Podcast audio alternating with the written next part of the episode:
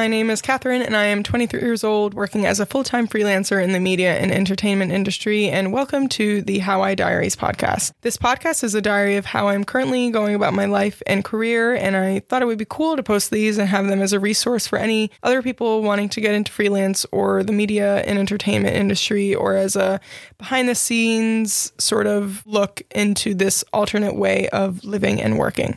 And this episode, we are talking about my work schedule. Um, since I have multiple responsibilities and streams of income, it's pretty important that I keep this part of my lifestyle organized. So, as an overview to the types of work I maintain, I have two quote unquote part time jobs, if you will, that are guaranteed just about every month. One of them is my job as a piano instructor, which I allot one specific day a week for. And then they know they can also use me as like a sub or fill in. And it took me about a month to get a student base at the studio I work at, um, where my one day that I have is a full eight hour day of teaching. The second one is my work I do for a post production facility as a QC technician, transcriber, and assistant to the post producer. So for this, I don't have a set schedule, but I usually average about 10 to 30 hours over the course of a standard Monday through Friday work week, depending how busy it is for each of those sub departments. So just with those two jobs, I have a minimum of 18 hours allocated and a maximum of,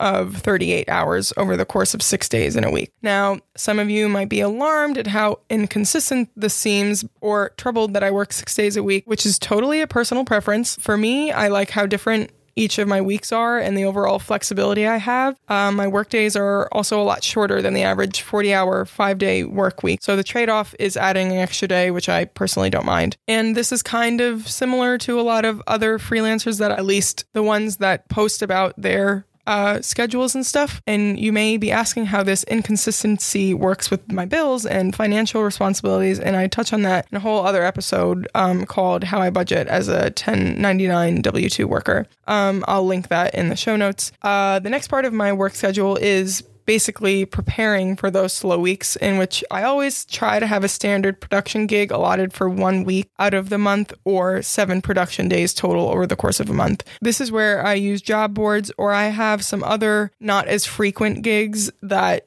happen every month. Um, and for the those specific gigs, it's about four that are most of the time reoccurring, but you know, I don't always bet on it. Um, one is a small live stream production IPA for. If you listen to my other podcasts, uh, in my first one, this is I got this job through the first corporate production company I was working out out of college when I was also working at Guitar Center. This is the same guy. Um, so I work with him once a month. Um, the second is my position at a company called Good Planet Innovation, where I am a sustainability coordinator, which is Good Planet Innovation is a waste diversion service for production companies because if you are in production, you know how wasteful sets and everything can be. So that company, we go there, and we recycle, we compost, we donate, we do all that. It's that's what the service is for each production, essentially. Um, the third is another gig. I assist another mentor of mine. Um, and four isn't really production related, but more of something that I do for just a passion. And why not? But I love animals and my usual clients for dog sitting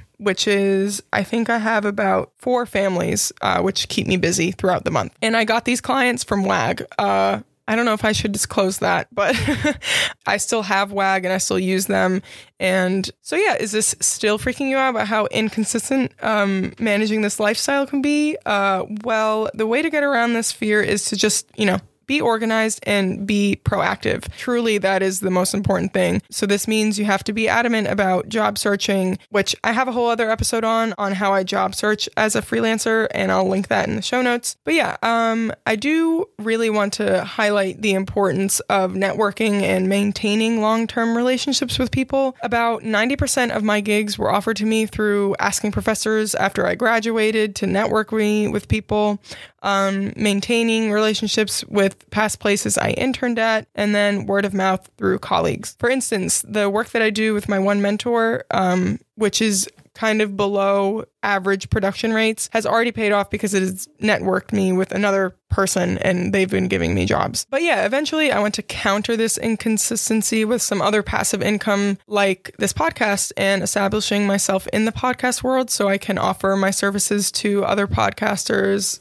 you know, etc. I currently have this podcast that I write, produce, and edit. And then I have a, another podcast with my two sisters that I also write, edit, co produce, and co host. Yeah, it's really all about the time and effort you are willing to put in and your current priorities. I am one of those workaholic people, and you can ask any of my friends or family, and they'd be sure to vouch for all the crazy ideas I've had and my running list of career ambitions. And I will always keep mentioning Alex Fasulo and her podcast and just overall community called the Freelance Fairytales is really, really great inspiration and does a great, she does a great job outlining what you can do while you were at a nine to five, to prepare for a freelance lifestyle, and a whole bunch of other sorts of things. You can hear about my experience and how I quit my full time jobs in my episode on how I became a freelancer at 23. Again, LinkedIn show notes. But yeah, so that is it for this episode. And free, feel free to take a listen to all my other episodes and topics.